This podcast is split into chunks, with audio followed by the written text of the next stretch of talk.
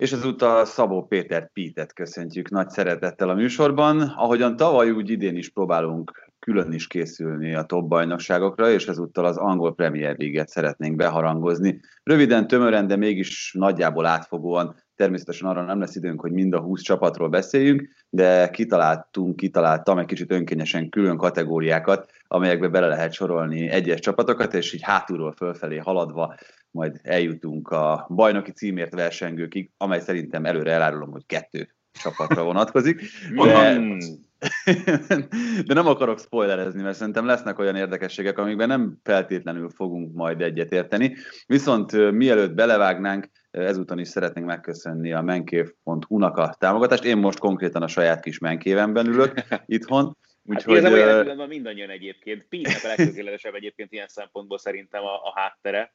Yeah. nem tudom, hogy például aláírt mezed van-e, mert beszéltem Lacival a Menkévnek a vezetőjével, szellemi kiötlőjével a napokban, és egyrészt mondta, hogy nagyon örül annak, hogy jól működik az együttműködésünk olyan szempontból, hogy nagyon szimpatikus vevőjelöltekkel találkozott. Másrészt, hogy a legtöbb kérdés általában erre vonatkozik, hogy akkor tényleg ezeket az aláírt ezeket meg tudja oldani, és tényleg tud ilyeneket intézni, és azt mondta, hogy eddig nem nagyon volt olyan, amit ne tudott volna teljesíteni, úgyhogy bátorítunk ezzel kapcsolatban is mindenkit, hogyha szeretnél magadnak egy futballtematikájú hobbiszobát, akkor Laci ebben is tud segíteni. Egyébként, hogyha választanod kéne ezt, akkor, akkor milyen, milyen aláírt mezt választanál te, Pete? Van egy tippem, de kíváncsi vagyok, hogy jó amire gondolok. Ú, hát... Ha csak egyet választhatnál. Nem.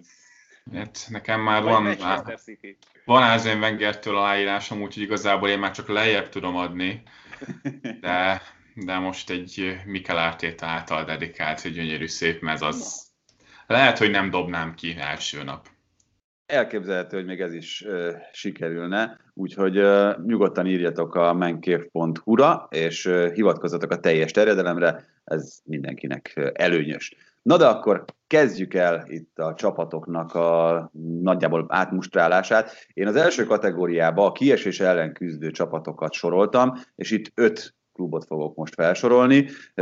Arra kérlek benneteket, hogy beszéljünk először erről az öt klubról, és hogyha valakit ebből elvennétek, vagy hozzá akarnátok adni, akkor azt jelezzétek. Én a Fulemet, a West Bromwich albion a Crystal Palace-t, az Aston Villa-t és a West Ham-et soroltam ebbe a kategóriába.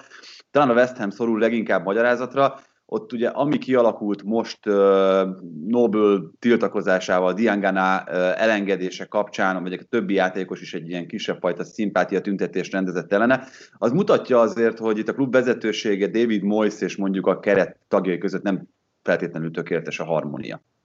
Hát nem is David Moyes meg a keret tagjai között, de a keret tagja és a klub vezetése között azért nyilván nem véletlen az, hogy a West Hamnek nem egy olyan játékostól kellett megszabadulni, aki mondjuk nem váltotta be a hozzáfűzött reményeket, vagy éppen az utóbbi időben nem nyújtotta azt a teljesítményt, amit mondjuk korábban igen, de aztán lefelé menetbe kapcsolt.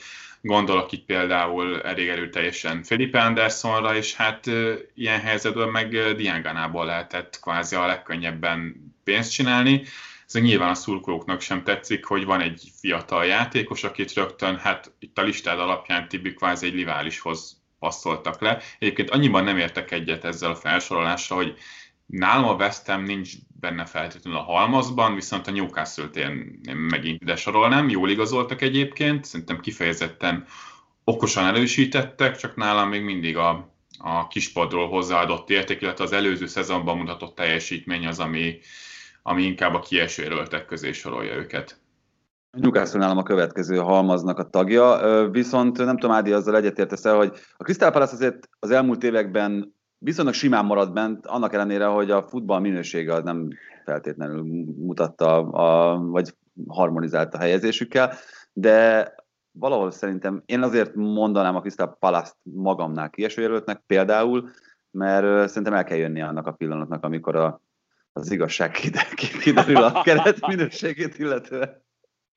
Hát igen, meg hogy mondjam, tehát őket se lehet azzal vádolni, hogy ilyen nagyon modernkori futballt játszanának, meg ott se feltétlenül beszélhetünk ugye hatalmas harmóniáról a kerettel kapcsolatban, mondjuk olyan szempontból, amit Wilfried Zárról lehet hallani minden évben. Um, nem tudom, hazudnék, hogyha azt lehetem, hogy nagyon sok Krisztopalaszt láttam, Krisztopalaszt meccset láttam az előző szezonból, hogy egyáltalán Nem tudod, miről maradtál le. De, Igen, de, de most, most majd Eberecsi ezen miatt mindenképpen javaslom, hogy nézzél a Crystal Palace meccseket, őt ugye a QPR-tól igazolták, és itt az egész halmazról lehet beszélni, meg szerintem szabad a vásár, ugye itt ami az Aston, csak nagyon gyors felsorolás, ami az Aston Villával kapcsolatban érdekes, ugye Grealish sorsa azért még mindig nem száz százalékig dőlt el. Én azt gondolom, hogy nélkül nem is kell, hogy álmodjanak arról, hogy, hogy sikerülhet esetleg a, a bemaradás. Ugye a West Bromnál éppen az a Diangana érkezése talán a legnagyobb fogás, akiről már itt korábban beszéltünk. A Fulham számomra, hogy a Scott Parker nagyon jó munkát végzett szerintem abban az időszakban is, amikor még a Premier League-ben dolgozott, most az előző szezonban a Championship-ben feltétlenül, viszont én nem érzem Premier League klubnak még egész biztosan a londoni csapatot. Most nagyon gyorsan szerintem mindenkiről mondnak csak egy pár mondatot. Ugye a Crystal Palace-nál azt mondogatjuk már szerintem évek óta, hogy hát milyen öreg a keret, és hogyha megnézzük az előző idényben sem nagyon volt 27 év alatt olyan játékos, aki számottevő játékperceket kapott, Nyilván azért Roy Hodgson is ezzel tisztában volt, és hogyha a nyári transfereiket nézzük, azért elég erős, erőteljesen elindultak abba az irányba, hogy akkor elkezdenek most fiatalokat beépíteni, ugye Tibi említetted ez éle igazolását, de hát Nathan Ferguson érkezett az előző idényben elég lyukas jobb hátvéd posztra, ő szintén egy 19 éves játékos, és hát a másik nagy probléma volt, hogy hát nincs egy értelmes csatárok, aki gólokat tudna lőni, és hát a legfrissebb hírek szerint Michi Bácsuáit sikerül ismét megszerezni, úgyhogy ez azért pozitív irányba tolja el itt a, a Palásznak az esélyeit. Az biztos, hogy Roy Hodgson a védekezést azt megint össze fogja rakni, és itt a támadó készül meg tényleg, hogy Bácsói, vagy ez hozzáadott érték az lesz-e annyi, hogy ne kelljen nagyon aggódni a kiesés miatt. Szerintem jobb irányba indultak el, mint amit mondjuk az előző két idényben várhattunk tőlük. Aztán lehet, hogy ez kevés lesz nálam, mondjuk nincsenek ott feltétlenül az egyértelmű kiesők között. A másik csapat ugye itt a Fulham, Scott Parkerrel igen jól néztek ki, már adta kieséses idényben is.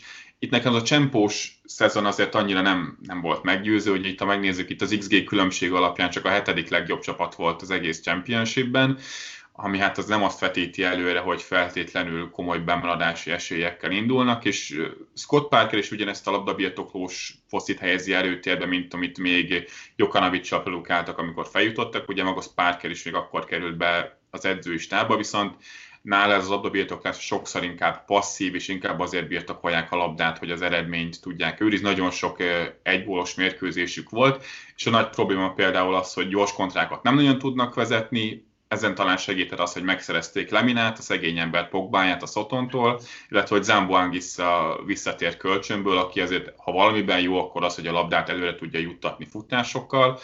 Úgyhogy ez egy érdekes dolog lesz, illetve az, hogy Mitrovic, hogyha mondjuk megsérül, akkor ki fog gólt lőni mondjuk ebből a csapatból. Mert Igen, itt... Ha jól vettem ki, akkor ugye a Leeds United nem sorolta a kieső jelöltek közé. Nem. Egyértelműen nem. Te oda, oda sorolod még ehhez az ötöshöz? Ez egy érdekes kérdés. Vagy, vagy valakit kiveszel egyébként, úgy, mint ahogy Pete West Ham-et esetleg? Nem venném ki mert pontosan azért sem, amit te mondasz. Tehát, hogy eleve egyébként már az utóbbi években folyamatosan, amit ott látunk a klub körül, az hogy mondjam, az nem méltó, hogy Premier League csapat, az inkább fogalmazzunk így. Az eredmények szintén nem feltétlenül, vagy a mutatott játék, de a Leeds kapcsolatban nyilván nagyon komoly vélemény, megint csak nehéz megfogalmazni, mert maximum itt az Arsenal elleni kupamérkőzés az, amivel kapcsolatban nekem emlékeim vannak róluk az előző szezonról viszont az nem volt olyan rossz, sőt, az ő szemszögükből nézve az több mint ígéretes volt, csak bármilyen jól is hangzanak azok a nevek, akiket már lehet hallani a Litzel kapcsolatban, meg láttuk Elvin Phillipset ugye most az angol válogatottban is bemutatkozni, úgyhogy még egy másodpercet nem játszott a Premier League-ben, szóval vannak abszolút olyan játékosaik, akik nem kérdés, hogy megütik a Premier League szintet, csak ezzel együtt is nyilvánvalóan egy újoncnál az első feladat az az, hogy tűzze ki a bennmaradás célul, aztán meglátjuk, hogy lehet esetleg ennél többre vágyni majd.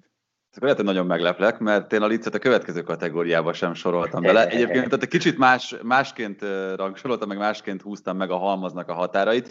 A következő kategóriában nálam azok a csapatok vannak, akiknek én szerintem különösebben nem kell tartaniuk a kieséstől, viszont inkább a mezőny második felébe sorolom őket. Nálam ugye, hogyha már itt mondtad, Pete, hogy te a Newcastle-t is ide sorolod, a Newcastle nálam az egyik legnagyobb nyertes az átigazolási időszaknak, mert Callum Wilson, Fraser, Hendrick meg Jamal Lewis szemében olyan játékosokat igazoltak, akiknek nem kell aklimatizálódniuk a Premier League-ben. Ugye a Newcastle-nél szerintem sokszor ez volt a gond, hogy Almiron személyében például, vagy Joelinton személyében olyan labdarúgókat hoztak kulcspozíciókra és kulcsfeladatokra, akiknek azért idő kellett ahhoz, hogy hozzászokjanak a Premier League tempójához, az angliai időjáráshoz, az ottani ritmushoz, mindenhez. Itt ezt a hibát szerintem nem feltétlenül követték el, még hogyha nyilván Bruce miatt lehetnek is kétségei az embernek. Igen, meg ezekkel a korábbi igazolásokkal inkább az volt a baj szerintem, hogy kifejezetten bután scoutolták ki őket. Ugye Joelinton kinézték London utódnak, hogy ő majd erőcsatárként megoldja, aztán ő Hoffenheimben egy teljesen más típus csapatban kvázi egy ilyen harmadik számú gólszerző, inkább előkészítő volt, az nem csoda, hogy nem működött, és Almiron is ezért inkább egy tízes játékos volt az MLS-ben, most csináltak kvázi szélsőt belőle, aztán amikor itt ebben a szezon végi 4-2-3-1-ben már elkezdett középen játszogatni, szerintem fejlődött is sokat a játéka, és tőle, hogyha ezt próbálja erőltetni a Newcastle a következő szezonban, és akkor várok egy kisebb előlépést, de az igazolásokban amúgy egyetértünk, tehát szerintem is okosan oldották meg, azt például kifejezetten jól nézhet ki, hogy egyszerre tudták elhozni Frazert és Wilson-t és a Bournemouth-tól azért, hogy az előző idényük azért nem sikerült jól, de az azt megelőzőben meg ők elképesztően jó páros tudtak alkotni, azért így már lesz egy kis mélysége is a támadósornak. Azok, hogy a védelemben úgy el tudták hozni a baloldalra, az meg kifejezetten egy, egy tényleg biztató és a jövőre is előre mutató igazolás. Mondom nálam azt, hogy gyakorlatilag az összes számukat megnézi az előző idényben, hát isteni csoda volt, hogy, hogy nem estek ki, és brutálisan felülteljesítettek, az egyik legrosszabb védelme volt ennek a csapatnak a bajnokságban, de cserébe. Semmire nem tudtak támadni, teljesen ötlettelenek voltak, de amit, amikor már biztossá vált a bennmaradás, akkor látszott, hogy elkezdenek kicsit kísérletezni bátrabban, és elkezdtek valamennyire focizni is. Hogyha el sikerülne folytatni, akkor a kiesést elkerülhették, de én azért komoly eredményeket Steve Bruce-szal a kispadon nem várok tőlük. A másik vicces dolog meg az, hogy Rafa Beniteznek annó könyörögnie kellett azért, hogy hozzanak neki értelmes játékosokat, meg költsenek egy kis pénzt, tehát Bruce-nak ezzel szemben meg mindent felkínálnak, ez nekem egy kicsit furcsa. Hát ennek is állítólag van egy olyan magyarázat, hogy Ashley rájött arra, hogy talán jobban tudja értékesíteni később majd a klubot, hogyha most egy minimális befektetést is eszközöl. De Én szerintem epekedve, igen, szerintem epekedve várjátok, hogy melyik csapatokat soroltam még ebbe a kategóriába. Még kettő került nálam ide bele, és lehet, hogy ez egyik meglepő lesz számotokra. A Burnley mellett én ide tettem a Sheffieldet is, mégpedig azért, mert nem gondolom Second annak ellenére... Syndrome.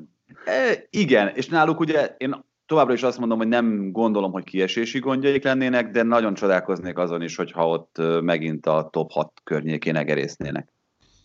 A Sheffieldnél szerintem a legfontosabb az, hogy elkezdték mélyíteni a keretet, ugye mindkét oldal igazoltak most szánvédőket, mindkettőt ráadásul a Derby County-tól, Burkot is megszerezték a West Brom-tól, akinek azért hát az elmúlt év után van mit bizonyítania, de adhat mélységet a keretnek, és azt azért láthattuk, főleg itt az újrakezdés után, hogyha abból a hátsó, hát kvázi kilencesből, hogyha kidől egy-két játékos, akkor azért a rendszerbe is bebecsúsznak eh, hibák, úgyhogy ez eléggé fontos volt, de igen, én sem várom azt, hogy majd megint harcba lesznek akár az Európa Liga helyezésekért, de kiesési gondjaik se lesznek szerintem semmiképp, azért ez a rendszer, ez a csapat eleve úgy van felépítve, hogy iszonyatosan masszívak tudnak lenni, igaz, hogy kevés helyzetet vállalnak, de hát azok mind nagyon jó minőségűek, illetve hogyha ellenfeleknek lövéseket engednek, hiába sok azok is azért viszonylag alacsony minőségek szoktak lenni. Ami persze érdekes lesz, hogy aki nagyon sokat hozzáadott az előző évhez, ugye Dean Henderson, ugye visszatért a Manchester Unitedhez, és bár Ramsdale-nek is nagyon jó idénye volt szerintem tavaly a Bormusban, nyilván nem Henderson szintű,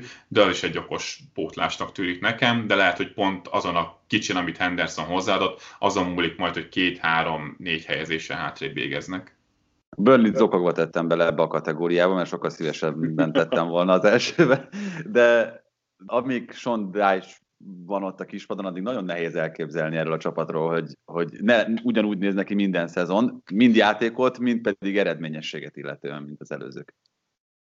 A Burnley az szerintem hogy eddig a nyáron kihívta a legunalmasabb Premier League csapatnak a címét, ez mondjuk lehet... Szerencsére a szezon közben nem is szokott lenni. Pont ezt akartam mondani, hogy szerintem azért ezt a, ezt, ezt a címet azért óvják őrzik egy ideje már.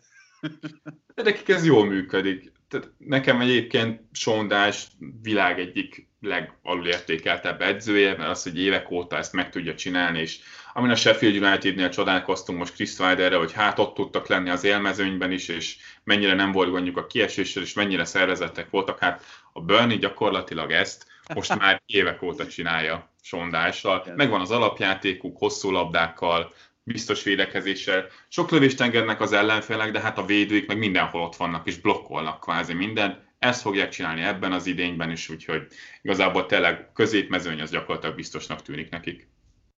Talán Bocsánat, tudjátok, ki eszembe erről, amit mondtatok Sondásról, és nem tudom, mekkorát fogtok majd nevetni ezen, de ugye beszélünk egy olyan edzőről, aki ugye stabilan jó eredményeket tud hozni egy olyan kerettel, amiből feltétlenül olyan nagyon sokat nem biztos, hogy mások kinéznének, de nem nagyon tudjuk még megmondani azt, hogy más csapatnál mire lenne képes, és nem tudom, mennyire emlékeztek arra, hogy David Moyes annak idején, amikor az Evertonnál lehúzott egy évtizedet körülbelül, hogy mekkora respektje volt, és ugye oda is került a Unitedhez, de előtte már emlegették a City-nél is, meg körülbelül minden komolyan felmerülő munkával kapcsolatban Angliában. Aztán láttuk, hogy azóta milyen évet futott be a pályafutása, hogy nem tudom, hogy arra lennék nagyon kíváncsi, hogy Dással mi lenne a helyzet akkor, hogyha egyszer eljönne onnan, és nem Ez ilyen a... unalmas munkát vállalna tegyük tönkre, tönkre Sean Dyche, ott mozgalom, az biztos azt tűzni zászlajára, hogy legyen a Manchester United edzője egy szezonra. Dyche, és akkor utána meglátjuk, hogy...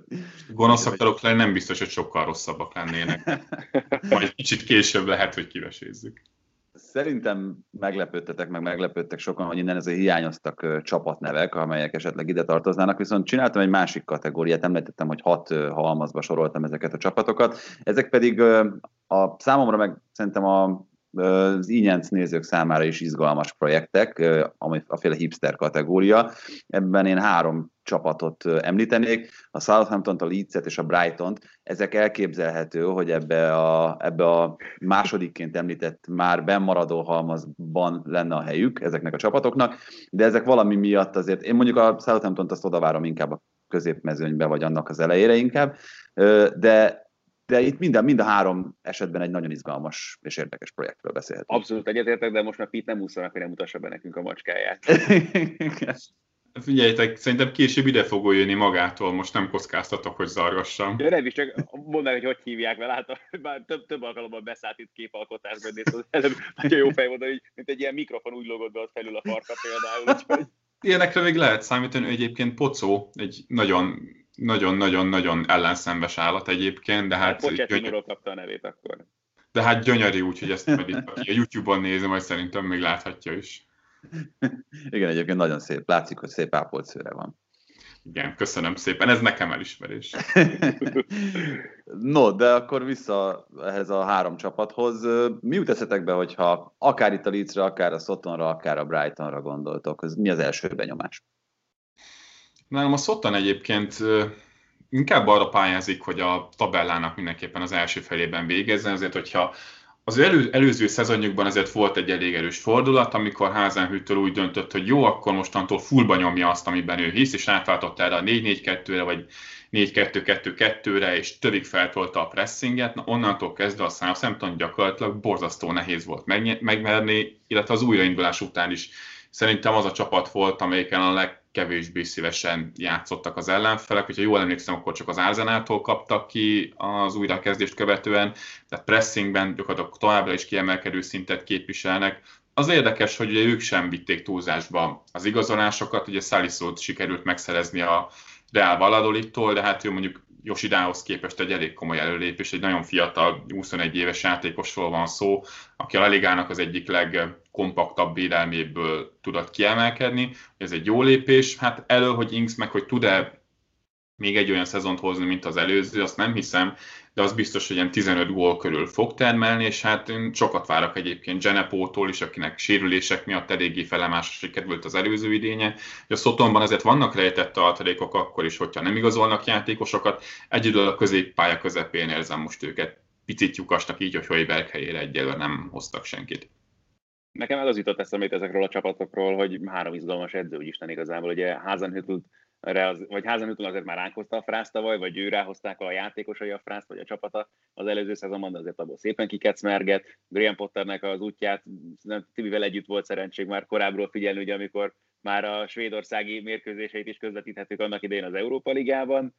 Marcelo Bielsa-t meg ugye különösebben szerintem nem kell bemutatni senkinek. Megmondom őszintén én akkor, amikor ő Angliába szerződött, nem sokat adtam volna azért, hogy sokkal hosszabb lesz az ottani tartózkodása, mint az az idő, amit a Lációnál töltött, vagy amit mondjuk Franciaországban töltött. Ehhez képest már nagyon szépen ráncáfolt, sőt, úgy tűnik, hogy sikerül berendezkedni Angliában.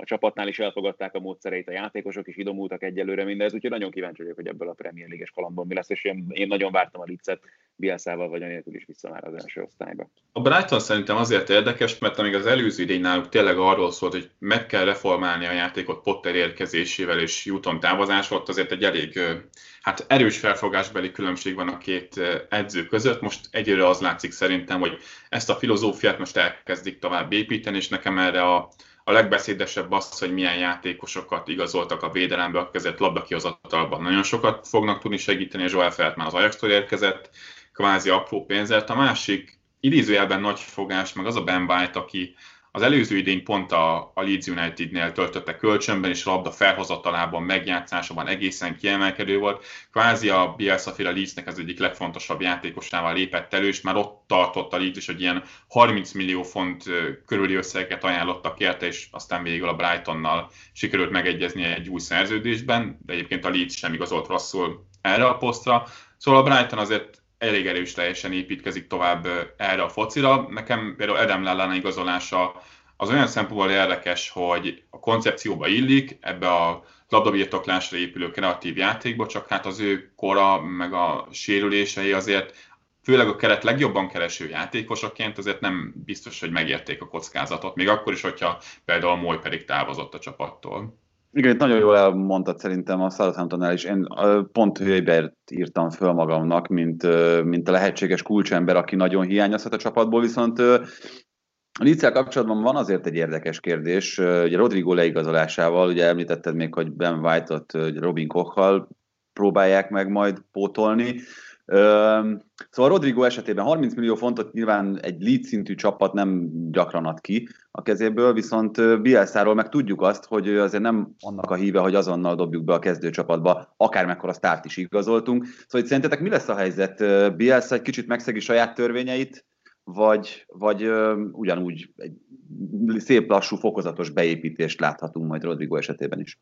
Hát szerintem esélytelen, hogy Rodrigo az elejétől kezdve játszani fog. Eleve szerintem még el sem kezdte a felkészülést a Leeds-el. Ugye rögtön csatlakozott is a spanyol válogatott keretéhez, el pedig Benforddal szemben azért Bielszának van egy elég komoly bizalma, attól függetlenül, hogy a helyzet kihasználás mondjuk finoman szólva nem az erőssége, ha jól emlékszem, akkor mi 8-al rúgta alul az XG-jét az előző viszont abban a letámadásban, amit a Leeds alkalmaz és Bielsa alkalmaz, azért abban az összjátékban hihetetlenül jól illeszkedik bele, ezzel a részével szerintem Rodrigónak sincs gondja az összjáték részével. Azt például nem tudom, hogy a magas pressingben mennyire lesz használható, tehát a Valencia nem igazán ezt játszott az elmúlt években, bárki is üljön a kispadon, és hát Rodrigónak sem feltétlenül az az erőssége, hogy könnyöltelenül kihasználja a helyzetét, ugye két olyan idénye volt eddig összesen a pályafutás során, ahol 10 gól fölött tudott lőni, úgyhogy azért nagy pénzért szerintem ez egy elég komoly szerencsejáték a Leeds részéről olyan szempontból lesz érdekes kísérlet ez az egész szezon a Leedsnek és Marcelo Bielsának, hogy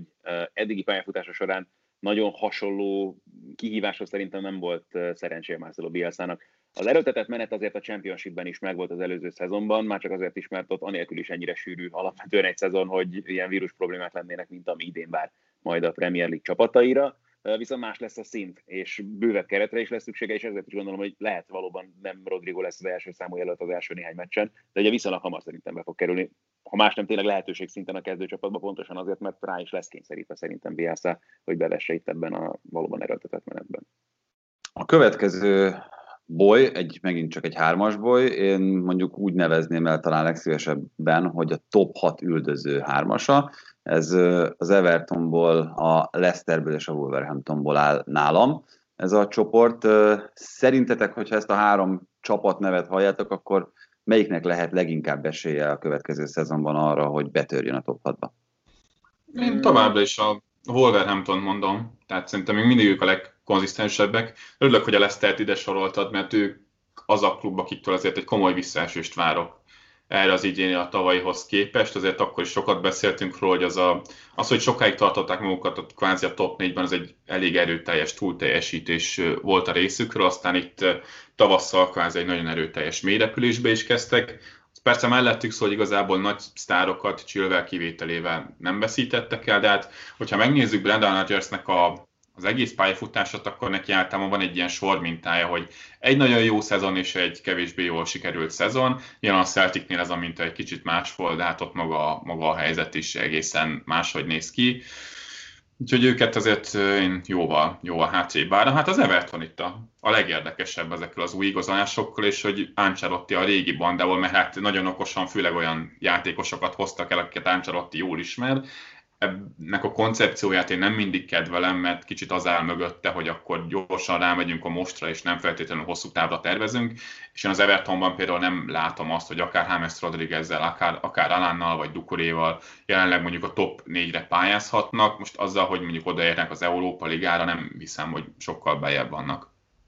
Ez csak egy azért érdekes dolog, amit mondtál, hogy Ancelottival kapcsolatban, hogy valószínűleg Ancelotti jelentette ezeknél a játékosoknál a biztosítékot is arra, hogy ide jönnek az Evertonhoz, mert azért az Evertonnak ez a projektje, vagy nem tudom, ez a csapat jelen pillanatban ugye minden csak nem biztosíték a bajnokok ligája indulásra, azért azt gondolom, hogy Hamas és Alan szempontjából ez lenne az első számú cél itt a közeljövőben, és hogyha valami tudja ellensúlyozni esetleg ennek a hiányát, az tényleg az lehet, hogy Ancelotti szemében van egy olyan edző, akiben egyrészt bízhatnak, mert ismerik a munkáját, másrészt abban is bízhatnak, hogy főleg az elején beteszi majd őket a csapatba. Az Everton szerintem is az a csapat, amelyikről talán a legtöbbet érdemes beszélni itt ebben a, vagy ebben a halmazban.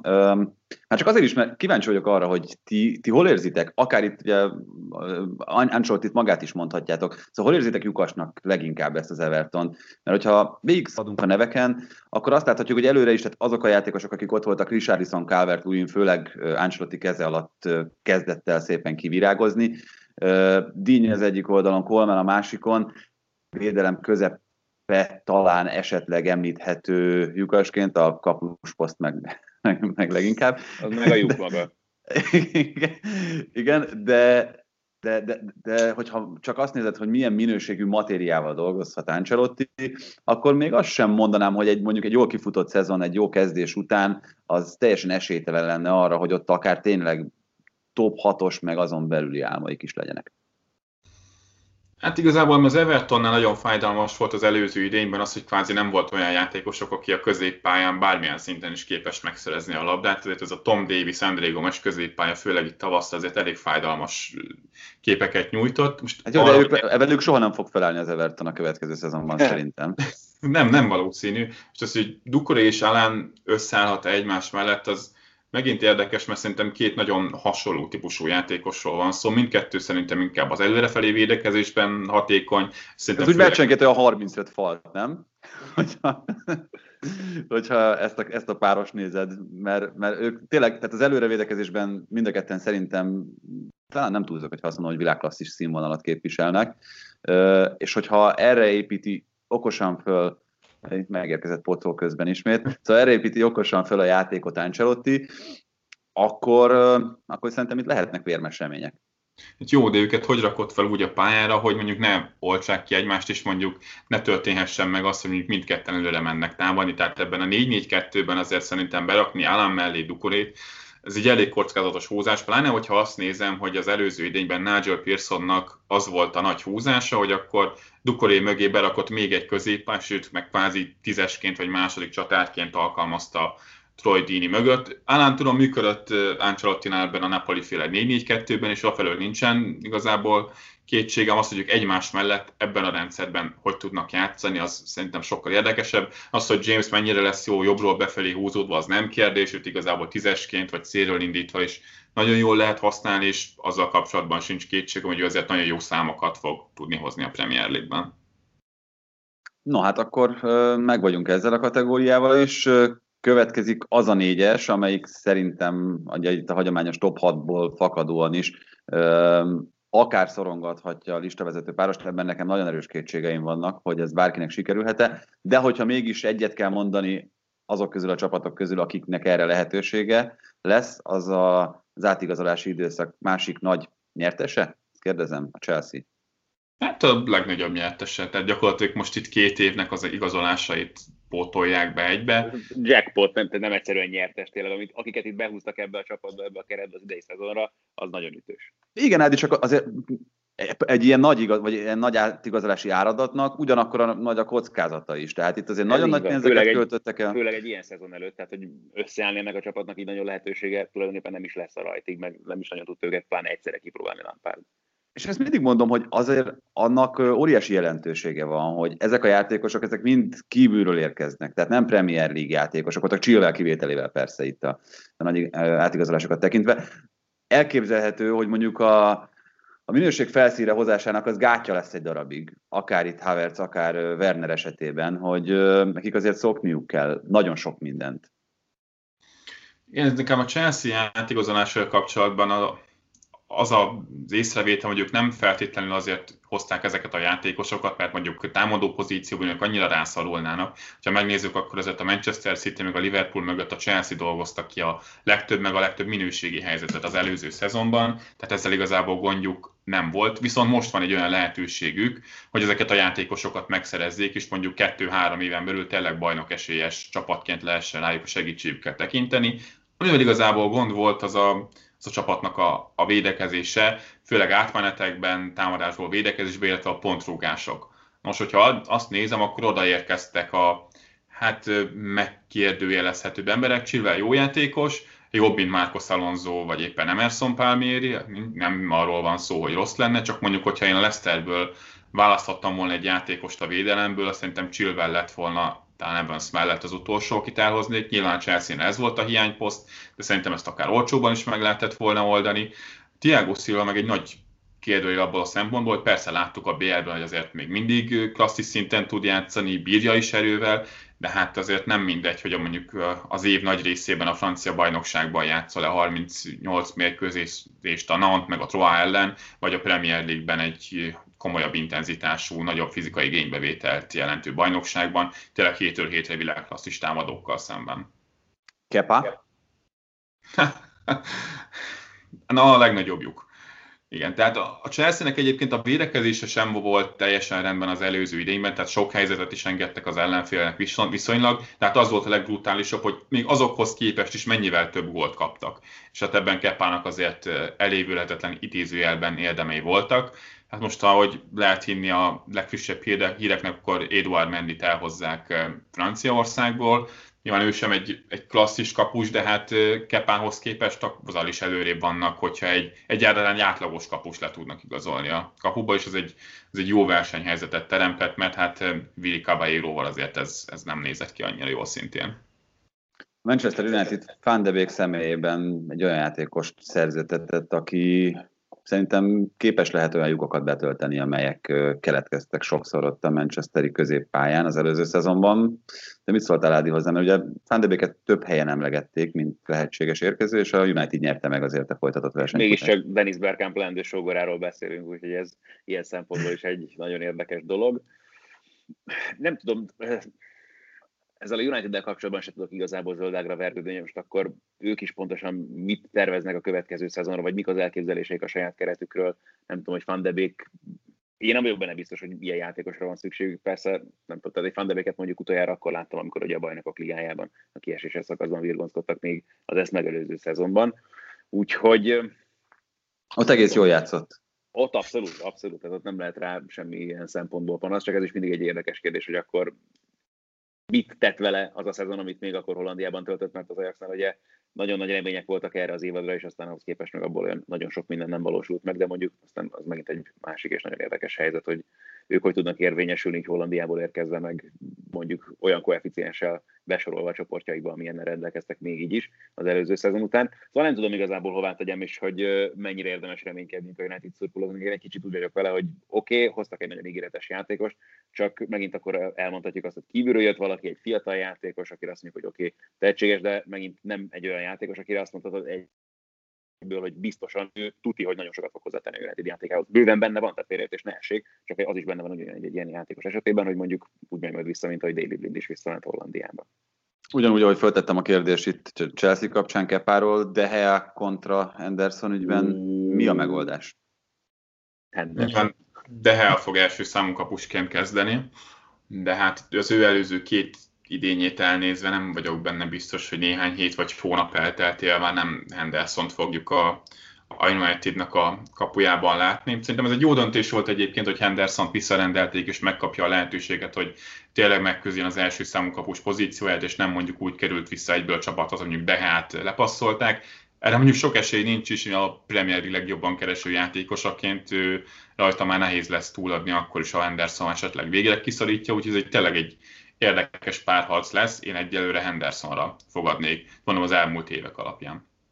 Igen, mondjuk az egy érdekes szituáció itt, akár az öltözői egység megbontása szempontjából lehet az esetleg, hogy, hogy Henderson első nyilatkozatai, amikor visszakerült, akkor azért egyértelműen arról árulkodtak, hogy ő azért szívesebben lett volna valahol még első számú kapus, mint hogy ücsörögjön Dehel mögött a padon. A Tottenhamnél mondhatom kettő Mourinho-s igazolásnak, Daertit, illetve Höjbjerget? Most azzal együtt, hogy szerintem ezek mind a kettő okosan posztra szerződtetett játékos volt. Viszont talán nem akkor a kaliber, hogyha igazán Mourinho-s igazolásnak akarjuk nevezni őket, nem? Az irányt hmm. érzem meg, hogy mire mondom. Igen, jogos, igen. De tehát, hogy ahhoz a játékhoz, amit Mourinho szeretne játszani, meg játszatni a csapatával, ahhoz, ahhoz, ahhoz pont ilyen típusú futbalistákra van szükség. A Tatanemnél is nagyjából az volt a helyzet, mint az Evertonnál, és nem véletlen, hogy az Everton volt a másik klub, amelyik nagyon szerette volna korábban leigazolni Hölgyberget, hogy nem volt igazán labdaszerzésben, védekezésben használható játékosuk, kvázi azóta, hogy Ványáma szépen a sérülései miatt elkezdett leépülni, úgyhogy ott az abszolút értem. De a helyett meg nyilván azért érkezett, hogy Oriéhez képest valamiféle upgrade-et tudjon nyújtani, Nekem ott az a kérdés, hogy a négy védős rendszerben hogy fogja tudni megoldani ezt a szerepkört, mert támadásban nyilván azt persze is láthattuk, hogy általában Ori helyezkedett nagyon magasan, ezt Dahert is fogja tudni hozni. Más kérdés, hogy amíg Oriének a vonalak mellett kellett főleg tartani a pozícióját és beadásokkal tömni a támadókat, azért a Wolfsban például Dahertének az volt a legnagyobb erény, hogy kapu elé oda tudott érni. Erre a Spursen például mennyi lehetősége lesz, azt egyelőre eléggé kétkedve, kétkedve fogadom. Az Arsenalnál hát nagyon sok mindent ki lehet emelni. Most itt kicsit önkényesen elsőként Willian szerződtetését emelném ki, bár ugye mm, ott is látszik valami fajta egészen tudatos építkezés, olyan posztokra, olyan típusú játékosokat szerződtetett, és kért is Ártéta, akik az előrelépést segíthetik. Hát ha annyit mondok, hogy az Arzenának a legtöbb gondja azért a kreativitással volt az előző idényben, hogy nem volt igazán olyan játékos, aki elég sok helyzetet ki tud dolgozni ahhoz, hogy oda tudják préselni az ellenfeleket a kapuhoz. Hát William több helyzetet alakított ki az előző idényben, mint bármelyik Arzenál játékos. Más kérdés azért, hogy az ő elsődleges pozíciója is inkább a jobb szélen van, ahol azért eléggé telített a poszt az Ázán, hogy ott van Nikola Pepe, Bukayo Saka is nagyon sokat játszott a jobb szélen, Tártéta ugye a, a sokoldalúságát emelte ki, tehát biztosan fogjuk látni, hogy tízesként is akár, vagy a bal szélem. Egy olyan játékos, akinek a kvalitása az, hogy tudja cipelni a labdát, hogy tud helyzeteket kialakítani, le tud venni embert a pályáról, az egy hiánycik volt az Árzenában. Hogy alapember lesz-e, vagy lesz egyetlen kötött posztja, az kétlen. Mondjuk azt sem tudjuk mi igazából, hogy az Arsenal hosszú távon milyen formációban fog pályára lépni. Ugye még nagyon sok a bizonytalanság a csapatnál, ki megy, ki jön, milyen posztokra jönnek emberek még egyáltalán. Az biztos, hogy egyébként itt a szezon első hónapjaiban, legalábbis az átigazolási időszak végéig még ezt az öt védős felállást fogjuk látni átét a csapatától. Abban például kevésbé látom Williamnak a helyét. Igen, Obama hosszabbított, ez nyilván kulcs lehet. Itt a kérdés csak az, hogy az a három év az mekkora kockázatot rejt a klub számára egy ennyi idős játékosnál. Nem, nem gondolnám meg, főleg, hogyha most itt a legutóbbi kormércével nézzük, hogy Aubameyang játékában bőven benne lett még ez a három év, sőt, még akár az is, hogy ennél többet hozzon ki magából. Inkább itt az a nagyon érdekes, igen, hogy mekkora anyagi kockázatot vállalt ezért a klub, de azt gondolom, hogy ez jelentette most a biztosítékot egyrészt arra, hogy Aubameyangot meg lehet tartani, attól aggódok csak, hogy nehogy egy Alexis Sanchez legyen belőle is majd esetleg, de mondjuk eddig, ahogyan viselkedett meg, ahogyan teljesített, ettől még kevésbé tartok. Itt ugye tényleg az a helyzet szerintem, hogy uh, amilyen gazdasági helyzet van jelen pillanatban itt elsősorban ugye nyilván a vírus miatt is, nem nagyon volt olyan klub, amely akart volna versenyezni szerintem azzal az ajánlattal, amit az Arsenal végül is tudott tenni Aubameyang irányába. Van benne kockázat, de annyi, amennyit az előbb említettem. Tehát én szerintem egy-két jó szezonja biztos lehet még Aubameyangnak, és egyáltalán nem zárnám ki azt is, hogy akár még több is lehet benne.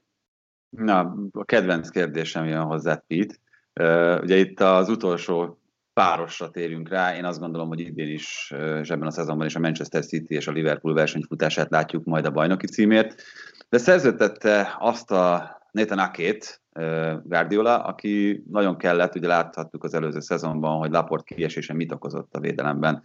Viszont Guardiola is, meg szerintem nagyon sok edző soha nem játszhatna egyszerre két ballábas belső védőt. Akkor ez hogyan fogja megoldani most? Hát szerintem ott azért elég egyértelmű volt mindenki számára, hogy Aki elsősorban Laport mögé jön, és szerintem sokat fogjuk például bal hátvéd pozícióban is látni, mert hogyha van még problémás poszt a city az pont a, a bal hátvéd feje, ugye a holland válogatottban is azért elég sokszor megfordult ezen a poszton, korábban akár a Bournemouthnál, akár az előző szezonban is játszott ott, de hát a city még mindig eh, Kulibali megszerzése van terítéken, és mondjuk egy Laport Kulibali belső védő párossal mögöttük Akéval azért egy komolyabb mélységet jelenthet, mint az előző szezonban, amikor, hogyha egy használatú belső védőt pályára tudott küldeni Gádiol, akkor már örülni kellett. Igen, pont most néztem meg arról egy kis összeállítást, hogy nem is emlékszem pontosan, szeptember végén volt valahogy a Norwich elleni vereség, akkor játszott utoljára együtt Otamendi Stones. Tehát... Sok köszönet nem volt bennem. Utána Guardiola valamiért nem bízott ebben a párosban már azt azért tegyük hozzá, hogy 40 plusz 1 millió, hogyha bónuszokat is érvényesíti Akeára fontban, meglehetősen nagy luxus mondjuk Laport mögé hozni ennyiért egy játékost. Ferran Torres még az, aki egy izgalmas érkező lehet a Manchester City-nél, illetve hát ugye ott a számításba kell venni, hogy véget ért egy korszak, és szerintem nem túlzok, amikor ezt mondom David Silva távozásával a csapatkapitánya ment el most egymás utáni két évben a Manchester Citynek, ez a morára, meg úgy egyáltalán a csapategységre lehet-e hatással? Biztosan lehet egyébként kompani távozása kapcsán, és sokszor lehetett erről olvasni, hogy az ő higgadsága, meg érettsége azért bizonyos kulcspillanatokban hiányzott a Cityből. David Silva viszont inkább ez a hát csendes vezető, aki a teljesítményével mutat utat a, a társaknak őt talán ilyen szempontból könnyebb lesz pótolni, és hát itt a nagy kérdés az, hogy például Phil Foden mennyire tud felnőni a feladathoz, egyáltalán ő fogja ellátni David Silva pozícióját, mert itt az előző szezon végén azért Guardiola elég erőteljesen Gündogan favorizálta mondjuk egy 8-as per 6-os hibridként, azért mélyebben helyezkedett általában, mint David Silva, de Bernardo Silvát is nagyon sokszor láttok itt, és neki mondjuk jót is tehet, ha mondjuk konzisztensebben tud szerepelni a pálya közepén. Hát a szélre meg Ferran Torres egy érdekes választás, hogy sokáig arról volt szó egyébként, hogy akár Mikel Oyarzabal érkezhet a, a Real Sociedadból, de hát Ferran Torres meg 20 millióért ilyen fiatalon kvázi ajándék volt, amit nem lehetett kiadni, is azért mindkét szélen bevethető, itt bizonyos scout riportok szerint még akár 8-asként is lehet rá számítani, mondjuk még ott nem láttam játszani, úgyhogy ezt egyelőre kétkedve hiszem el, de nyilván ő egy hosszú távú projekt lesz, lehet, hogy például, hogy Phil Foden fogjuk többször látni a bal oldalon, mint Ferran Torres-t. Igen, itt ugye a Liverpool kapcsán azt láthatjuk, hogy egy elég tudatos építkezéssel Cibikást hozták az egyetlen olyan posztra, aminek nem volt gyakorlatilag helyettese. Ugye Robertson mögé érkezett a görög. És hát még mindig kérdés az, hogy mi a helyzet Tiágóval. Szerinted Ádi kellene beépíthető lenne kapásból ebbe a Liverpoolba? Mert kicsit azért mást kínál, mint a jelenlegi középpályások a csapatban.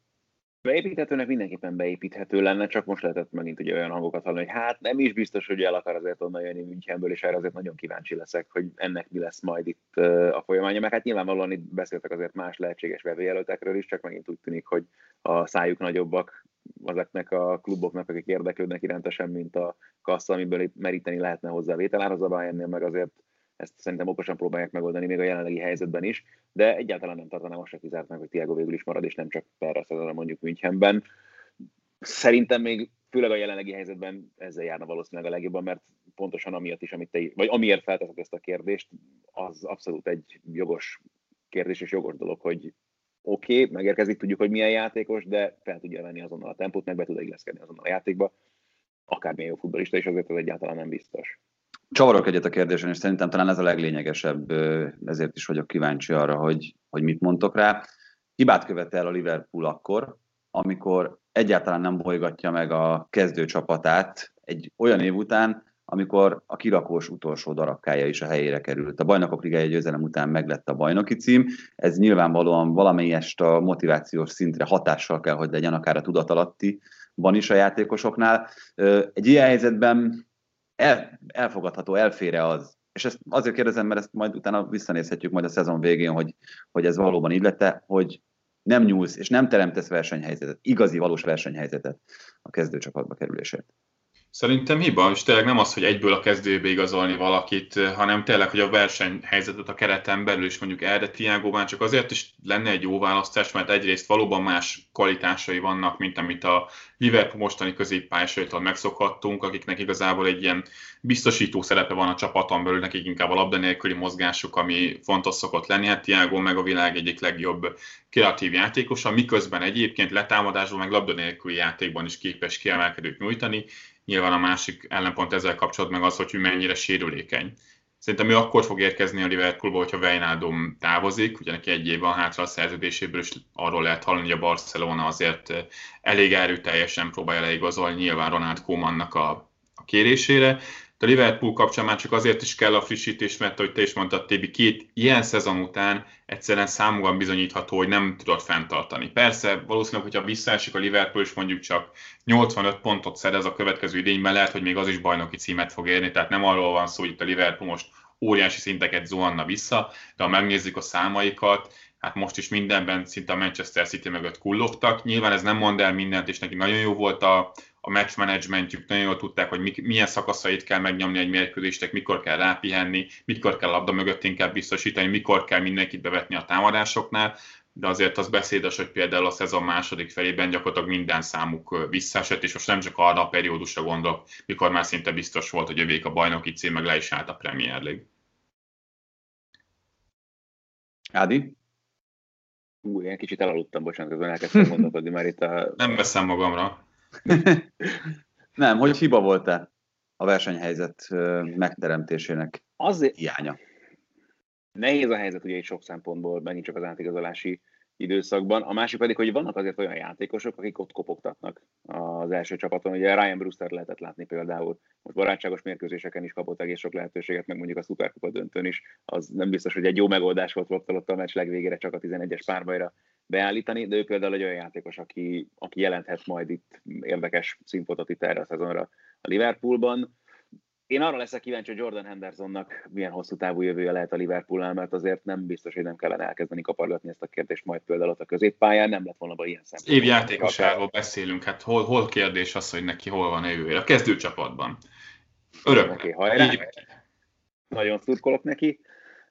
Meg Néko Williams-et lehetett még látni itt nem csak barátságos mérkőzéseken a Liverpoolban, hanem most már a Velszi válogatottban is játszani. Ő is egy olyan játékos, megint csak oké, Trent Alexander-Arnold azért azon a poszton egészen biztos elemnek tekintető, de például azon se lepődjük meg, hogyha mondjuk őt nem csak feltétlenül jobb hátvédként látjuk majd ebben a szezonban. Szóval nem biztos, hogy nem fog azért... Volt már bal hátvéd is.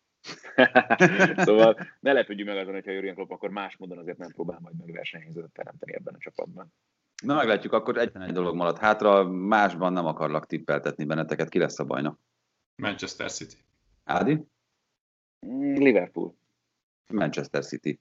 No, nagyon szépen köszönjük, Pete, hogy segítettél nekünk felvezetni pont egy fél időnyi időben az angol bajnokság érdekességeit hétvégén már kezdődik, egyelőre egy kicsit foghíjas programmal, mert ugye a Manchester United, illetve a Manchester City mérkőzése is elmarad. Nagyon bízunk benne, hogy ez csak ilyen átmeneti nehézséget jelent, és egyéb okok miatt nem fog több mérkőzés majd elmaradni, mert már csak azért is, mert nem nagyon lesz idő meg lehetőség a pótlásukra. Eleve 6 héttel rövidebb a szezon, mint ahogy azt eredetileg tervezték, de sűrű lesz, és szerintem izgalmas, tényleg minden, mindennel együtt egy nagyon jó időszak következik. Úgyhogy köszönjük szépen a megtekintést, meghallgatást is, meg neked Pít még egyszer a segítséget. Sziasztok! Sziasztok! Sziasztok! Ha más podcastekre is kíváncsi vagy, hallgassd meg a Béton műsor ajánlóját. El tudod képzelni, hogy a podcastet, amit éppen most hallgattál, fél év múlva már a mesterséges intelligencia generálja? Mi sem. De ha érdekel, eljött már a gépek lázadása. Hallgass bele az Embertelen podcastbe. Orsós Lajos vagyok, a műsor házigazdája. Egyelőre még élőben. Egyelőre. Fedezzük fel együtt, hogyan ismerkedik, randizik, mesél és vitatkozik Betty és Péter, két teljesen mesterséges intelligencia. Lajos, a podcast címét mond még egyszer, Léci. Oké. Okay. Embertelen podcast. Ez a műsor a Béton közösség tagja.